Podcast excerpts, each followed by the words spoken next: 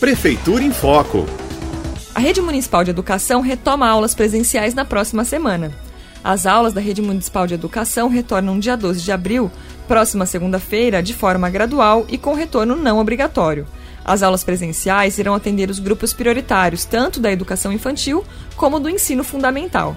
Na educação infantil, o grupo prioritário para o retorno são os alunos do período integral, não excedendo 35% do quantitativo de matrículas de cada uma das unidades.